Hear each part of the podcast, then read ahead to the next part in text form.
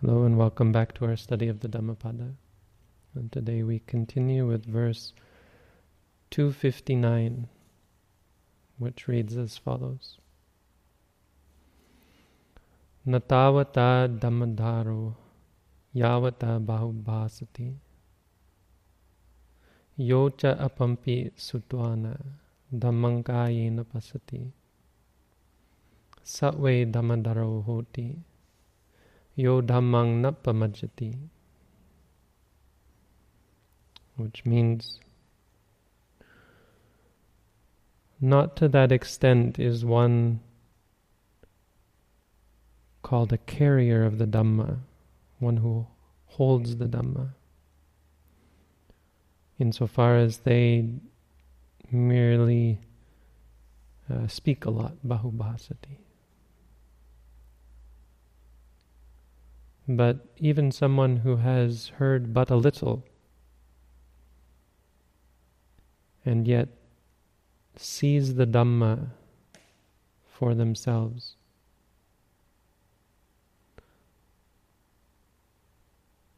Such a person is eh, called a Dhammadhara, one who holds the Dhamma, carries the Dhamma.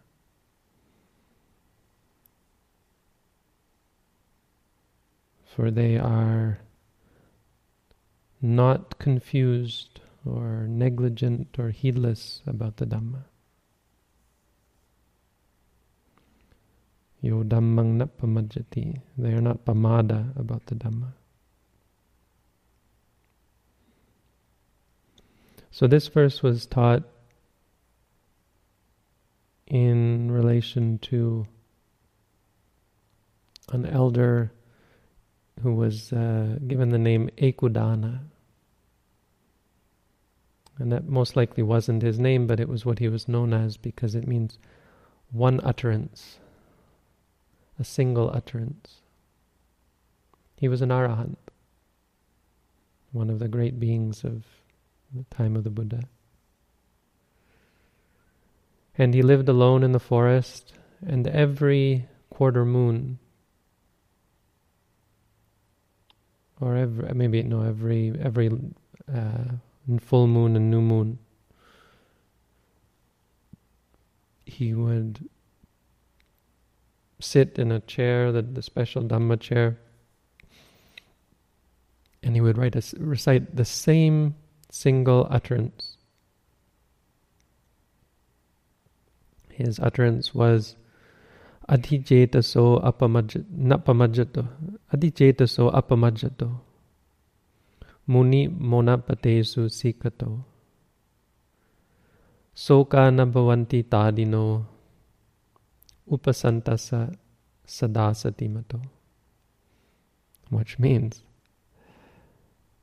one who is high-minded or who has exalted states of mind adhijetaso apamajjato, one who is not confused or intoxicated or uh, heedless. Muni, one who is wise, monapatesu sikato, who studies or trains, trains in the path to wisdom. Sokana bhavanti tadino, to such a one no sorrows exist. They are peaceful and always mindful. That was it. Every uh, Uposatha day, he would get up, recite the same verse, and he was alone. There was no other human being in the grove, but the whole forest would erupt with uh, the sound of the devas who lived in the forest, the angels, the angelic beings. Sadhu. And this is how he lived his life. The angels uh, listening to him teach the Dhamma. Now, one day, two very well known uh, teacher monks came to visit with each with a group of students. So a large company of monks came to visit the forest, maybe to pay respect to the elder, maybe just passing through. But the elder was, was very appreciative. And he said, Oh, Venerable Sirs, please, I invite you, come and you can teach the Dhamma on the Uposatha day. And he said, he says, every time after the teaching, the whole forest will erupt in uh, appreciative sadhu, all the all the devas. As I said, well, there's no one here who's no, no. The devas will appreciate. Believe me, they appreciate every time. So the two monks on the Uposatha day, they got up and they one of them would recite the Dhamma, and the other one would explain it. So one is teaching what the Buddha taught, the other one is explaining this means this, this means that. And they gave a long and detailed and comprehensive teaching. And when they were finished, it was silent. They said, at the end, they have this uh, closure, and this is thus the teaching of the Dhamma is very pregnant pause where you expect everyone to appreciate, say sadhu. Usually after a Dhamma teaching, that's what everyone does, and it was silent. And they looked at the Ekudana and said, you know, what, what, what's happening? You said that there would always be this loud appreciation from the devas. And the elder said, I don't know what's wrong. Every other time it's uh, they they've appreciated, and they said, well, well, you get up and you you uh, recite, you teach the Dhamma, and let's see. So he gets up and he recites the single sta- stanza again. And the whole forest erupts with praise. Sadhu.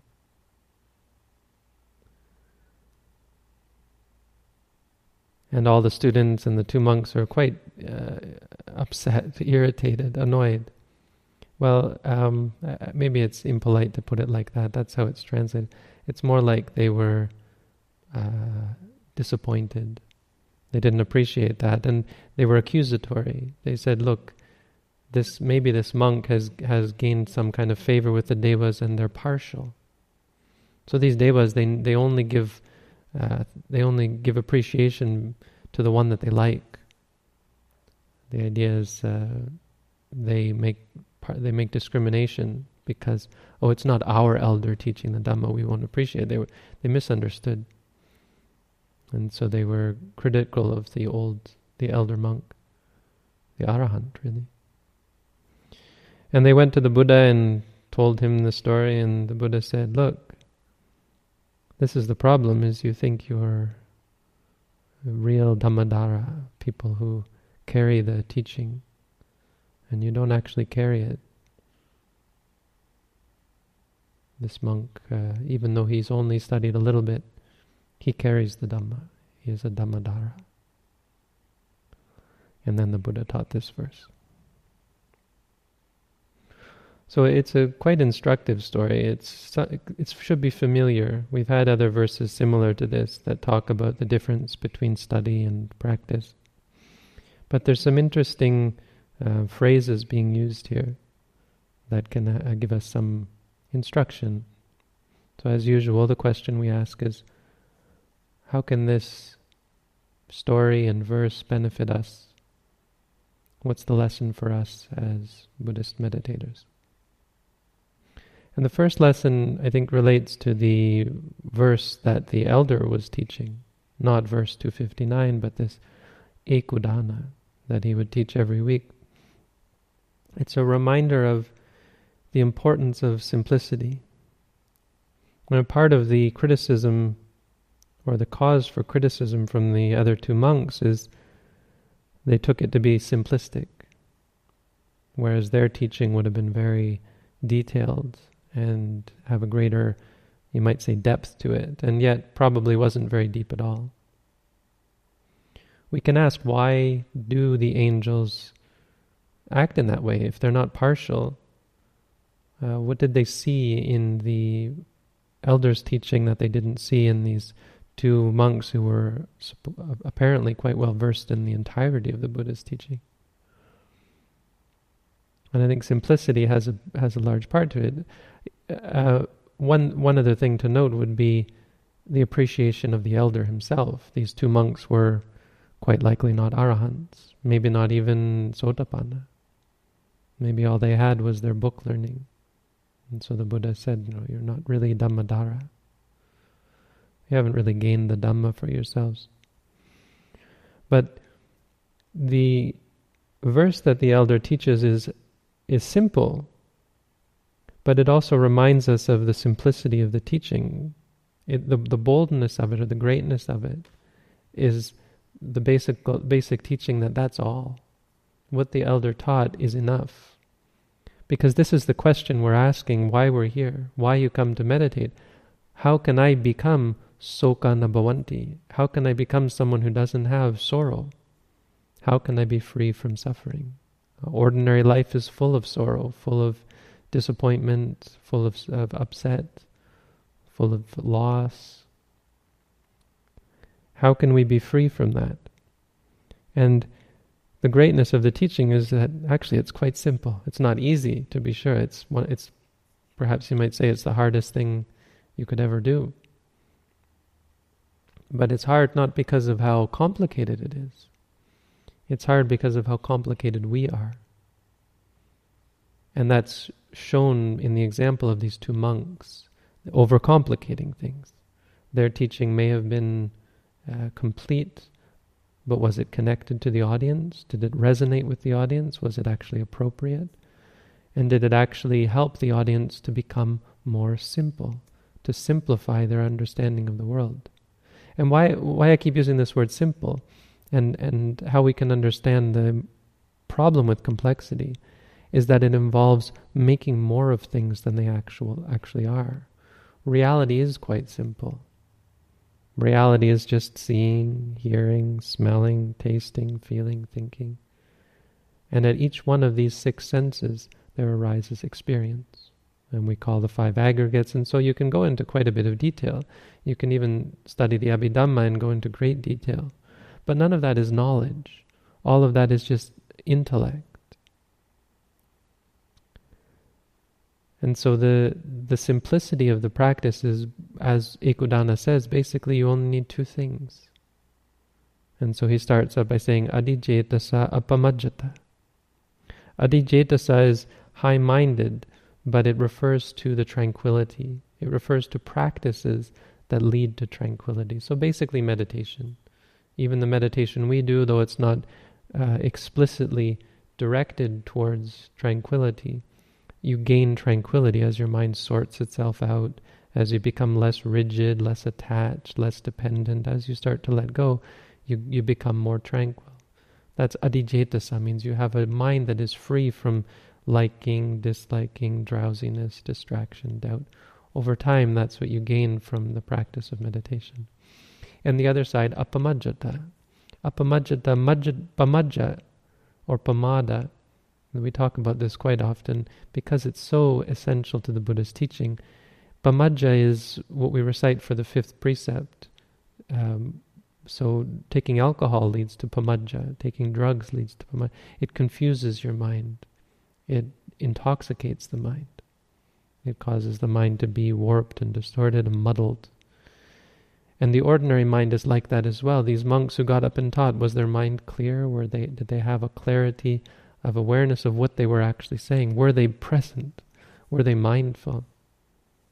Whereas with Ekudana, the power of his teaching would have been in the presentation. The greatness would have been in the clarity. You can hear that in his voice when he would teach, most, most assuredly.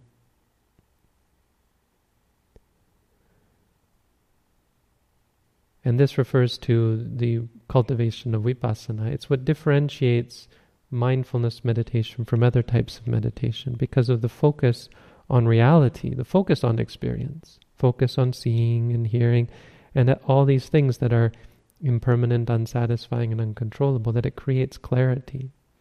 It washes away or, or dispels the clouds, the, the confusion, the intoxication that exists in the mind. And so that's the other side of the coin. These two things, samatha and vipassana, are the two qualities that you develop in, in mindfulness practice. And he says that's it. Uh, well, the, the next the next part is muni monapate susikato, a reminder of the importance of wisdom. Muni, a person who does this is the person who is wise. Doesn't add anything new in terms of practice. You don't have to practice something extra to be wise, but it's a reminder that the focus is wisdom.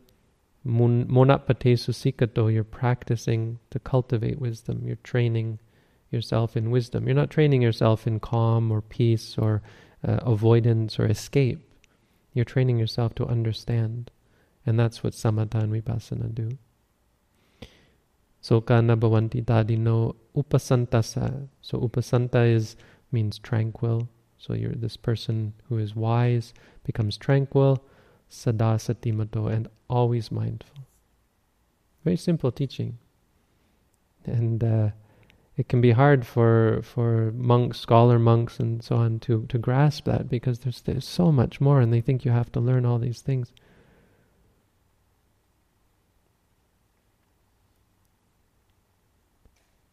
When in fact uh, there's not a terrible amount of theory that you need in order to become free from suffering. The second lesson that I think we get from this is the difference. Well, in, it's the yeah, it's the main lesson of the verse that the Buddha taught. The difference between knowing something uh, conceptually or intellectually and knowing it for real. And this should be clear when you come to practice meditation. You don't come here to study. You don't come here to learn things intellectually. So you're already inclined in the right direction. But what's important and useful for us is the reassurance that this isn't an intellectual practice. And sitting and thinking about the Dhamma isn't going to help you. The Buddha talked about three types of wisdom, or what we might call wisdom. The first is Suttamaya Panya, so from hearing. The second is Chintamaya Panya, from thinking. And the third is Bhavanamaya Panya.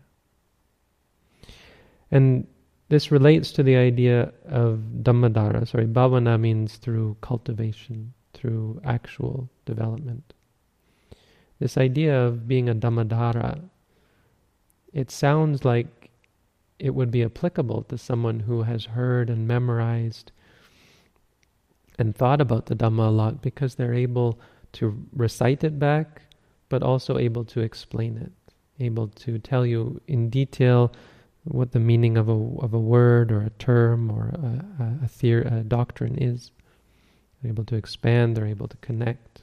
And so they use these two types of wisdom, Suttamaya Panya and Chintamaya Panya. They they heard a lot and they can relate it back, and they think a lot, so they can explain it and they can uh, organize it well. And it sounds like well, that's someone who carries the Dhamma, and it is it is in a way. We often appreciate these people even if they haven't done much practice, because we can ask them questions. They're kind of like a, a, a merchant, the Buddha said, someone who who uh, keeps cows for money that's the phrase the Buddha used, like a shepherd. A shepherd doesn't own the cows, they don't get the milk from the cows, they don't have any of the benefits from the cows, all they get is money. All they get is, is payment, but they don't actually uh, reap the rewards or the benefits of having cows. So these people, we, we appreciate them and we, we, we, we uh, listen to them. But that's good for us as meditators. It's not good for them as teachers. Because, of course, you'll often see that when people make the mistake that these two monks made, thinking that intellect and study is, is beneficial for them, uh, they become proud, they become uh, partial, they, they become um, sensitive, dependent, dependent on praise. So they become they became upset when they they were uh, looked down upon by the devas. You can easily become proud, um, and and most importantly, most dangerously, you can become complacent and overconfident. You'll often hear uh, people who who have studied a lot tell you things as though they knew them. Tell you this is like this, this is like that, but that's not how it's um, how it's represented in the texts. What you see in the text is something very beautiful and, and important, where they say, "Evam me sutang," thus have I heard. They make a distinction between what I know for myself and what I have heard. And, and that distinction is, of course, doubly important or, or especially important for us as meditators. You hearing about the three characteristics, studying about them, has no direct relationship between you experiencing them. It's, it's a total, it's a completely different thing. And the ability to the ability to make this distinction is crucial. It's important that you don't uh, think you know anything. You have to appreciate that in terms of meditation, until you practice mindfulness, you don't know anything. Or your knowledge intellectually and, and uh, through study is is not applicable. It can actually be a, a, um, a hindrance as you start to compare and and reflect and become distracted you doubt and you wonder, is this what I read about? Is that what I, what am I experiencing now? So you lose track of your mindful. You stop. You lose track of the object. Your mindfulness is weakened as a result. All of these things are the danger. For us as meditators, we have to understand there's very little that we need to know. And a very important part of what we need to know is that we're most likely overcomplicating things. That's the whole point of mindfulness. The Buddha said, when you see, let it just be seeing. And that's what we're unable to do. That's what makes it so difficult. Not that there's anything uh, complicated or complex that you have to learn about seeing. Even the three characteristics are quite simple. There, are the three characteristics are the absence of what we think of things. We think this is stable. Good, I'll hold on to that because it's stable. I'll hold on to this because it satisfies me. I'll hold on to this because I can control it. All of that thinking is what's wrong. All of this added baggage. And the three characteristics are just realizing that they're not what we thought they are. Seeing really is just seeing, hearing is just hearing.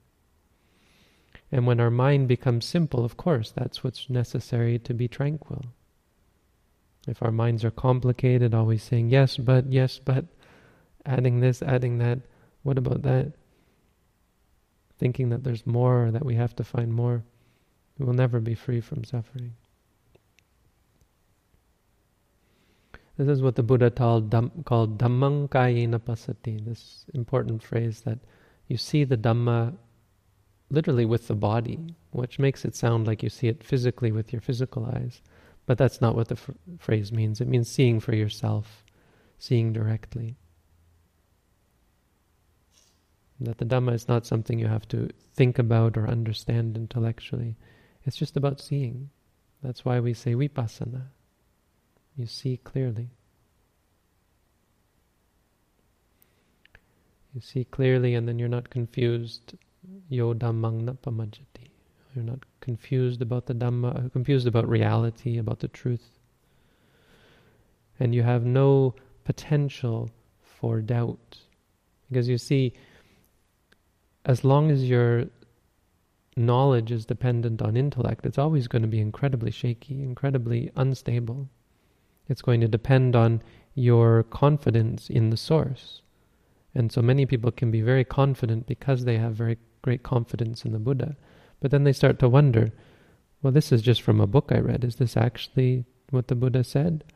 Or they start to wonder, do I really know that the Buddha is enlightened? Yes, of course I do. And but but do I? And why they doubt like that is because they haven't seen the truth for themselves. This is why there's such profound confidence for, for one who has seen the Dhamma, why they have such confidence in the Buddha. How could you doubt him? What he said was true. How do you know it's true? I saw it for myself. Dhammang kayena pasati. So, two basic lessons. One, simplicity. The other is to direct knowledge. We should be working towards letting go of the complexity, stop overcomplicating things, stop reacting. I mean, just work to see the stress and the suffering in, in the complexity and the making complications. And two, we should not try to intellectually understand or think about or contemplate. Just try to see. Wisdom in Buddhism is a lot like becoming familiar. You know, the more familiar you are with something, the less power it has over you, the less it makes you react. When we're comfortable with something, we don't react to it. It's only when something is uncomfortable and unfamiliar that we uh, that it is dangerous to us, that it causes us to react. So try to have a greater clarity and understanding, and true wisdom comes from that. And then, whether you've studied a lot or a little, then you are known as a Dhammadhara. Then you actually carry the Dhamma. You don't carry it because of intellect, you carry it because you've seen it for yourself. So that's the teaching from this verse. Thank you all for listening.